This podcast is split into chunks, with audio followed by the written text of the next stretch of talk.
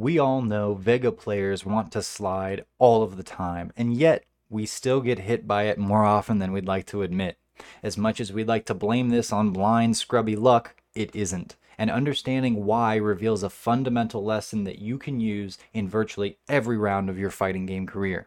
Plus, easy characters can hurt fighting games, and Catalyst gives us four reasons why they shouldn't be top tier on this week's episode of the Event Hubs podcast.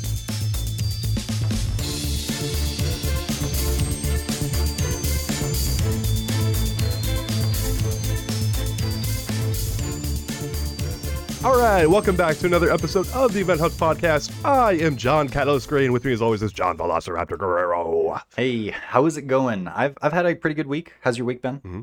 It's been, you know, I haven't been playing Street Fighter as much, and I got sick. People could probably hear my voice. Sorry about that. I've I've been trying to to get myself beautiful for the podcast as I usually do, which is almost impossible because I'm pretty ugly. But um, I so uh, anyway, I'm I'm okay, but I haven't not been playing Street Fighter as much as I want to. But I'm getting back into it now, John. But I I've been hearing that you've been playing some maybe Akira. Yeah, no, I've been having. I, I, said it last week, but I'll say it again because it's still just as true, probably more true now, uh, because some of the moving parts are coming together. And uh, I've been playing Akira, and she's been really cool. She's uh, we, we were talking about it behind the scenes, and um, it's no secret to anyone here that I play a lot of Necalli and she seems like uh, in a lot of ways just a better version of him where you can yeah. do a lot of the things you want to do with him but she's like either safer or she's able to like actually make her confirms matter from farther distances uh, her V trigger is, is amazing and goofy and, and but a lot of fun. Her V skill too, once you get those paths down, that's a lot of fun. So been figuring her out and doing better than I expect to do with her, especially at this level. Watching a lot of different pros like Momochi and GamerBee and Mago play her and, and see what they're coming up with. Um, it's been a really good time. So man, um, I, I, think people have been focusing a lot on Oro too, which is great, and they've been having fun with him. But so far, this this latest DLC drop has been really good in my opinion. And and you know, like yeah. Rose came out, and there was a lot of hype leading up to her. Uh, and then she kind of was seen as something of a dud, like not strong enough. And like Luffy on like day two was like, I'm not playing this character, which everyone's kind of sad um, about that and things along those lines. And she's gotten better but uh, I guess I say that to say that the splash and then the um, and then like the hype and the excitement and the worthwhile gameplay from these this recent DLC batch has been uh, particularly strong. So happy to see it.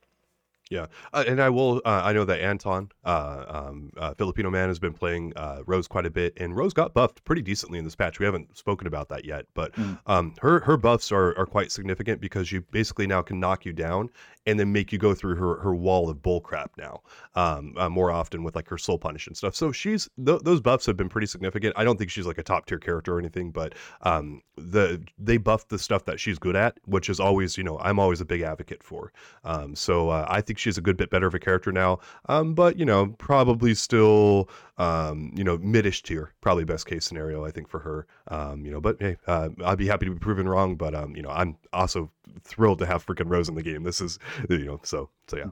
You know who else is midish tier? Vega and he mm. is well he is the main focus of what i want to discuss and um, hone in on this week for my segment but before i jump into the particulars of that uh, there's something else I, I, did a story yesterday and capcom has updated their cfn uh, online stats where it used to be that all of their ranking, like so their character win rates and their uh, character popularity and all that stuff, was all restricted to just a single rank. And I'm sorry, the character popularity hasn't been updated like this, but the win ranks, uh, the win rates and the matchups and all that stuff has been now further detailed. And now they've broken it up into four different ranks. So it's like rookie to ultra silver, they show the stats for that. And then gold to ultra platinum, they show the stats for that.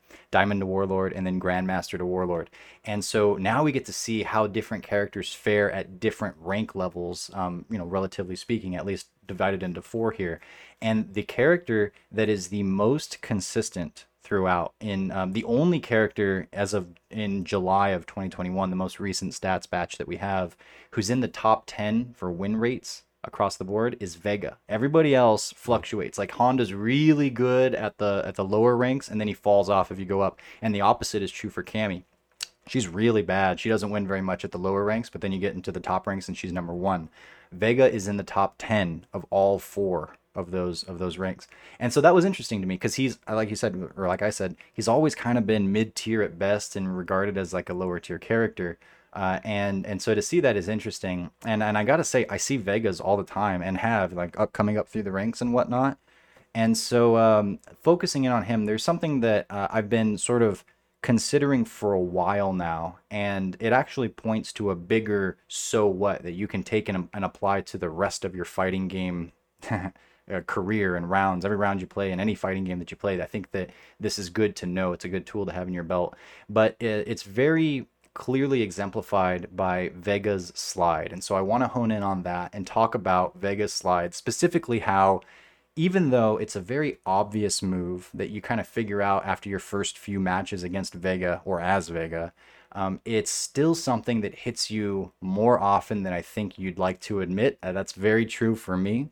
Um, and it's more useful. It, it seems like it's just going to be some kind of a gimmick, and yet it comes out seemingly randomly in the neutral play, and it still gets you you know and the, and, the, and, mental the mental guard break on it is huge mm-hmm. because when you get hit by it it, it, it feels like it does double the damage or triple what it actually does. It hurts, like, and you're like, I can't believe they caught me with that. It's frustrating. And yeah, it's it's a it's a it's a really powerful move in the mental damage it does. Absolutely, and it like I say, it seems like it's random, but if you well, I don't want to get too far ahead of myself. I want to say that as um, I've seen you would expect Vega players in earlier uh, or, or lower ranks to just spam this move, and then sure, when you first start out, you find out that hey there's this move it's a heavy so it's high priority it's fast it comes out in nine frames it moves really far forward it's a low it knocks down and gives him oki and it's potentially a crush counter. This is one of the most powerful moves you know by itself that you could ask for in a game but then of course you find also that the the the counter to it is that well it's super unsafe. It's minus 13 all you have to do is block it. And if you block it you're hitting him with your hardest hitting grounded combo. So you know just block right? It should be that easy. And then it becomes a gimmick. Well i'm here in master and grandmaster ranks still finding myself getting hit by vega's slide in neutral when they don't have v trigger to make it safe. And i'm going this is frustrating. I shouldn't be getting hit by this and it's really easy to just stop there and say they're getting lucky, they're using lag online, whatever, yada yada. But the truth of the matter is, I took uh, I went back and watched some of my replays where Vega players were, were hitting me more often than I felt like they should be. And there's more to the picture than just the slide. It's actually John. Are are you saying you took accountability for your problems and didn't just blame it? on... actually, why that's the big takeaway from all of this. Bigger than anything else. Like yeah. yeah, it's my fault. Good. Uh, so yeah, I watched some replays and I realized no, it's not just that slide in a vacuum. It's actually the uh, the threat of all of Vega's other uh, uh, potential tools that are weighing on you, whether you're aware of them or not, or your instincts are aware of them, because they always are once you've faced him a few times. And it's actually a pretty high level manipulation. Now, the Vega player on the other side may or may not understand this and be able to articulate it to you, but if you understand it, you can start avoiding this. And then it's not only Vega's slide that you'll be able to get away from, it'll be any moves that you feel like, why is this working when I feel like it shouldn't be? I feel like I understand this move, and yet somehow the other guy or the girl just knows when to do it and they're just catching me. It's like, well, let's break things down a little bit, okay? So you uh, you watch Vegas. There are some things that uh, Vega as a character has, and, and, they're very strong advantages, very strong tools. And these are uh, his walk speed is the best in the game. He's the fastest when it comes to walking around. And then also he has a bigger than average reach with his normals. And so what does that amount to? Well, if you imagine uh, Vega's danger zone, every character has a danger zone, right, where they can reach you. Where if you are within this range, they can hurt you. And for a lot of characters, Vega's danger zone is imagine it like projected if you can go into training mode, it's like this red shadow in front of him. You can't see that when you're playing, but your subconscious knows it's there. And um, and when you're at the tip of it, unless you're like, you know, Dhalsim or these farther reaching characters, maybe Chun Li, you're at a place where he can hit you with his normals, but you can't hit him, which is like one of the worst places to be against any character when that's the situation, right? And so he not only does he have a far reach, but he's able to move that danger zone really quickly. because he's so fast mm-hmm. on his mm-hmm. feet. And so what ends up happening is you find yourself in that space, your subconscious is going, I need to get the heck out of here. Pantera starts playing in your soul, and all you want to do is walk, right? Vega makes you want to walk. So what he'll do is he'll put some pressure on with, say, something like a like a um, standing medium punch is one of his go-to uh, poke tools, right? He'll do like two standing medium punches, and you'll block both of those. He'll be pushed out to exactly that space, just about where he can still threaten you, but you probably can't reach him with much and then slide happens and you'll be sitting there and, and seemingly like you've just been blocking for forever and then on the frame that you stop blocking eight frames before that vega has inputted slide and it catches you perfectly it's like that didn't happen by chance that happened because the vega player either directly or indirectly understands exactly when their character makes you want to move. Usually you just mm-hmm. want to back up and get get out of that danger area so that you can recollect yourself, get your get your approach, uh, you know, your your game plan down, and then go for it. And you want to be up in his face, right? Well, um, that's and just to clarify for our listeners here, um, one of the the key aspects of Street Fighter Five is taking your turn where the the opponent has either pushed themselves out or is at such a negative point of time and this is another layer of that where um, it's special to Vega, where it's like, okay, well, you know, I'm, I'm outside of his danger zone. I've weathered the storm of his neutral. Now I get to take my turn and actually, well, not even take a turn. I get to move, right? I get yes. to adjust, and that slide comes right in there and just knocks you off your feet. And it's right, yeah, yeah. So yeah, and and and not as common, but sometimes they'll be just outside of their of their reach, and they'll whiff a standing medium punch. And I think that that kind of uh, that instinctually makes you want to like, go, oh, I can be punishing that if I'm just a little closer, and it makes you want to actually kind of walk forward and take advantage of that situation. But the Vega players are just like inputting, do the medium punch, do the slide, and most of the time it works. So mm-hmm. you see that and you go, okay, I understand what's going on here. And now, with that knowledge, seeing that, okay, I'm being influenced, but if I'm aware of it, I can then manipulate further. And it is kind of a scrubby tactic at the end of the day because it's an unsafe move. At a certain point, the Vega player is committing to it, which is what Street Fighter V is widely based on. But he's going to get hit real hard. And um, sure enough, the the players that I've run into that have used these kind of strategies, as soon as I put this under the microscope and went back into games with them, man, I was just blowing them up for it.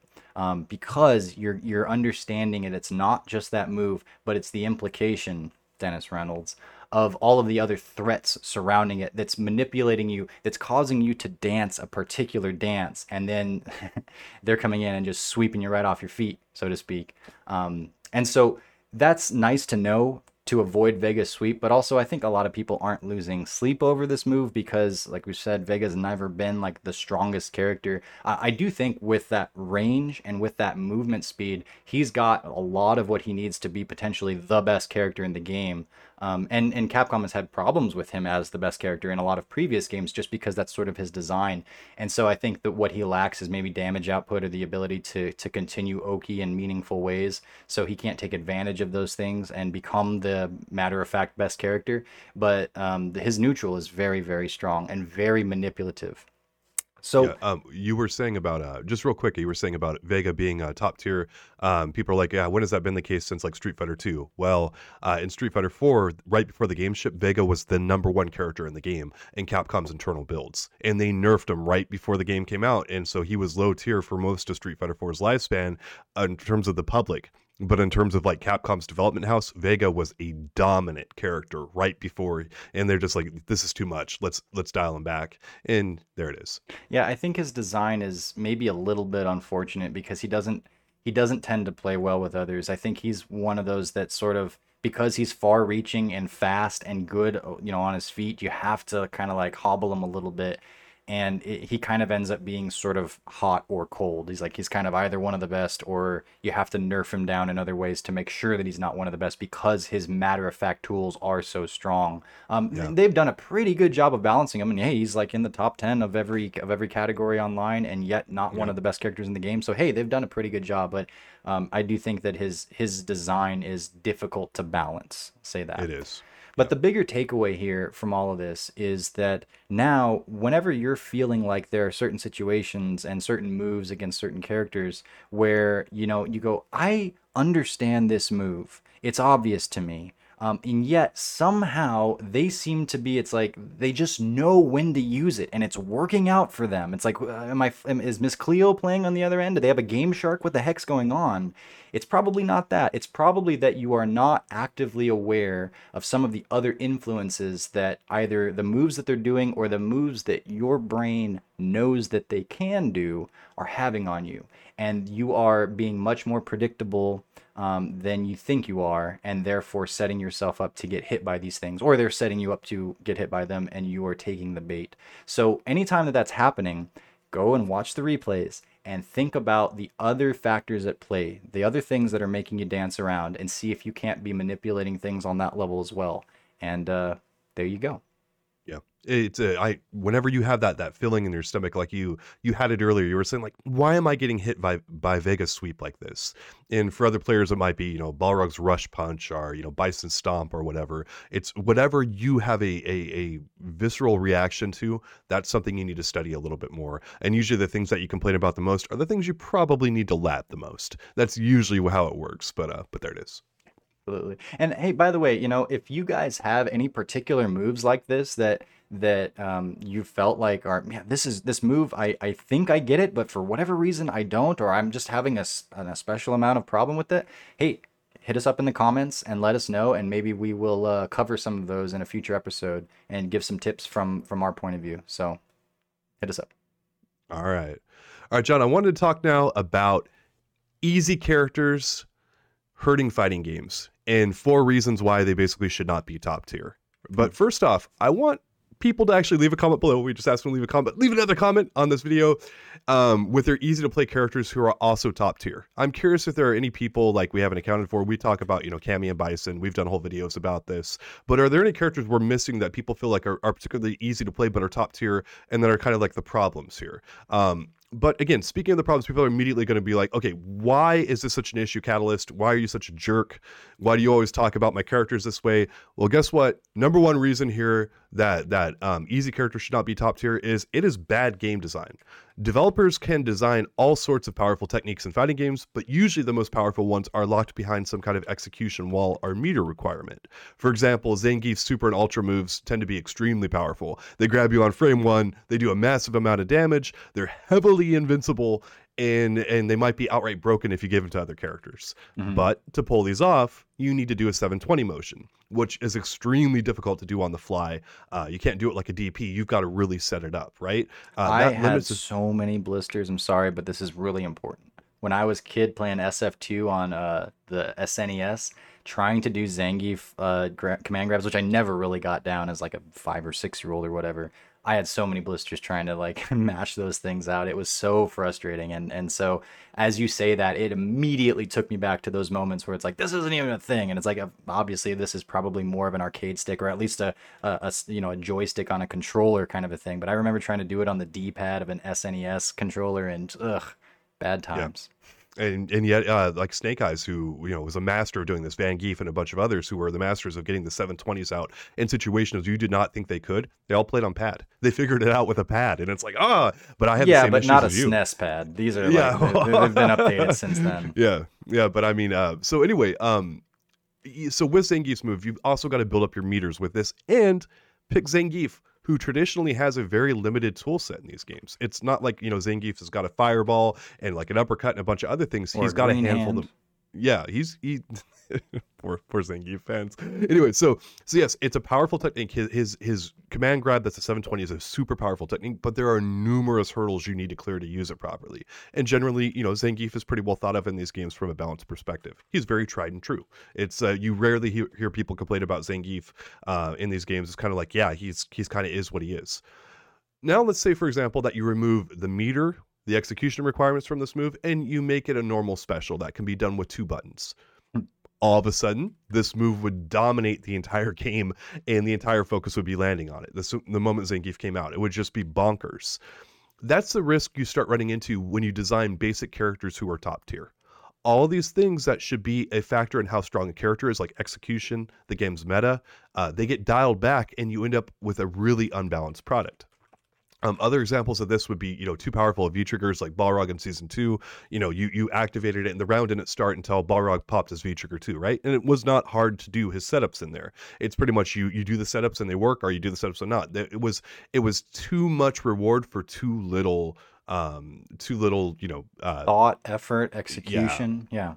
Yeah. So basically, the thing about this is like there are very tried and true things in fighting games, and and you if it's not coming down to execution and strategy, and, and, you're putting too much reward on this stuff, that's bad design. And we do not want bad design in these fighting games. It's proven over and over and over again. If you do this, like these characters are just going to be way too uh, plentiful. And that brings me to my next point. Uh, number two, it hurts diversity.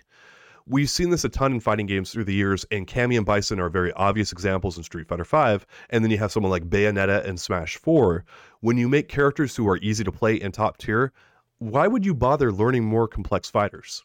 you know it's it's a very long running theme in fighting games where if an easier to play character is top tier the community is going to flock to them they're they're all going to be playing this character actively and you look no further than our own uh, tournament statistics uh, stories that we run after uh, you know the majors and stuff which will you know be showing up here um, you can see fighters appear way more often than others some of them uh, and if you check into how difficult they are to play, you're going to see very consistent patterns in here. It's it's why we complain about you know uh, easy to play characters being top tier. It's like, well, guess what? They dominate the tournament circuit, and you know uh, it, we talked about this before. Like Cammy's number one, I believe, the Grandmaster and Warlord rank, and it's because you know, guess what? She's the easiest character to play in the game, are among them, and she's really freaking strong right? Oh, I mean, so uh, your, your Zangief example, where if Zangief could do an SPD just by pressing two buttons, so all he had to do was walk up and then press these buttons, um, and, and like people could get that that satisfaction that easily. It's like how many Zangiefs would there be, right? Like, uh, I mean, uh, yeah. sure, it, it it would be chaos. It would be crazy. And then like, yeah, you're right. Like the rest of the roster be damned. Yep. Yeah. So number three, it messes with risk and reward. Fighting game footsies are built on the fundamentals of uh, if a move is strong in the scenario, it needs to have several drawbacks in other scenarios. And the easiest way to explain this is with heavy attacks in Street Fighter. These moves typically have the longest reach and are the most powerful, but they also have the most recovery and are the most negative on block. Not in all cases, but in the majority of cases, that's how the, the heavies in this game work. Um, if there's no reasons to use your other buttons because the heavy attacks cover all options in our, all scenarios, you've messed with the game's risk and reward. It's like, well, I could hit other buttons, but why not just hit standing heavy punch? I play Bison. Why not just hit heavy punch? And and that has been a problem. And if you look at like, you know, your average and you can look up the stats on this too. If you look at, at a Bison player's heavy punch usage, like how much they hit a heavy punch button versus how much other people do, you're gonna see it's quite a bit more with that Bison player. And it's like, well, why would I not hit this? You know, and yeah, so it, it's it's it really comes down to the Staples easy button here. I mean, you could learn all the frame data, you could learn how to react to moves in a bunch of matchups, or I can just hit heavy punch that I, yeah. the concept of risk and reward and balance i think it, maybe it's better to say balance but it, it, especially in fighting games you're really thinking about it along the lines of risk and reward. That is at every layer of of the fighting game. It might be at every layer of life but we don't need to get that philosophical. But you know it, when you're talking maybe more about the character select screen it's like why would i do this when i could do this? It's like the the risk reward is is if it's lopsided over here then I'm going to just go and, and, and do that. But ultimately, that takes away from the experience because people don't like that. It's frustrating or it's too easy or, you know, and that's those are evidences of an imbalance. But when things are right there, it's like one foot on either side and you're and you're you're right over the line and, and, and appropriately balanced with these things, it's much more fun. It's like this move has this much risk and this much reward to it, so I have to use it with this kind of balance in order to see fruit. Then when I see the fruit come out, when I've done the work and I've and I've implemented it correctly, it means something. Versus I can go up and press two buttons with Zangief and win. It's like great, but that there's not a lot of meaning that comes out of that, and it's a lot of frustration on the other side because of the imbalance and such. So um, I think it happens at the character select screen. It happens, you know, with individual moves. It happens with kind of general character designs. Um, it happens with games. But uh, you know, if you can say the risk reward is balanced on any certain level, I think you're doing things right, and it's a good barometer to use to check yourself. Literally, you stole the words out of my mouth. Number four, the point uh, is it's it's not fun. Uh, legitimately, it's not fun to do this stuff. You li- you literally had all this stuff I, I had written down that you didn't know about, and you said it all for me. So I'm There's gonna your go next. and wrap up. John said it better than I could, and all that stuff. It's just not fun to do it. So again, I so those are the, the top four points. But I want to be clear here that more straightforward characters um, are not only perfectly fine to have in these games, they're absolutely needed. You do need lower execution characters and more straightforward characters. It's extremely important that those are in the game because you have a bunch of casual players, you have a bunch of people who don't want to spend three years in training mode to learn Menat, you know, kind of thing. That's that's crap like that's not fun for a lot of people and if you don't have these these more you know straightforward characters like it, it just ruins your game but what you don't want is you don't want those characters to be too high end because again, history just shows that large parts of the community will just go over to these characters and not mess with anyone else because it's like, why would I? Right. And these games are heavily based on DLC in this day and age. And you want people to actually pick up and play uh, these new fighters once you release them. And if there's a launch roster character that you can do as well or better with than the DLC fighters with less eff- effort, why would you not pick that character? Like history shows people want the easiest and cheapest stuff right like that's just the way it is and and so you have to make sure all this stuff is, is factored in when you're releasing these characters and that you just don't have these these brain dead characters that are dominating the game and brain dead is a, a heavy word my apologies I, there's some salt here because i play very technical characters uh, in this stupid version idiot characters for dumb, stupid people. I gotta. uh, please uh, uh, uh, tell your friends about the event hubs podcast. Like the video.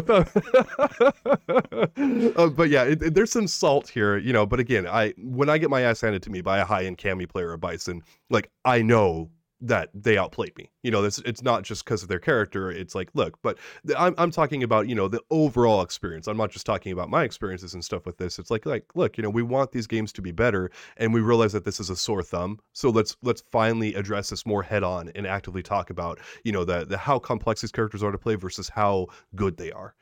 Yeah. You know and and especially in the realm of esports which is a big thing and and appreciating high level fighting games and in this case probably street fighter the thing that people go to watch the reason why people sit in the audiences of things like the olympics or in this case you know maybe evo or capcom cup is to see people um, having refined their abilities and pushed pushed beyond the limits of what we feel like might be possible. So when you have a character like you know, w- w- something super simple like Cammy doing a dive kick or something like that, and most of the work being done for them versus uh, a character that has to hit confirm and plays based on that. So I, I go to Karin, and I know that she's somewhat controversial, but I think she's a kind of character that deserves to be top tier um, and because of the things that she's relying on. It's like her tools are really good, but not anyone can just do them. And if anyone can just do them, then then she's no longer in that category. She needs to be right there on the cusp of what people can do. And then if someone has put in the effort and refined their their abilities to the point where they are playing at that level and they are pushing beyond and they're like setting the new record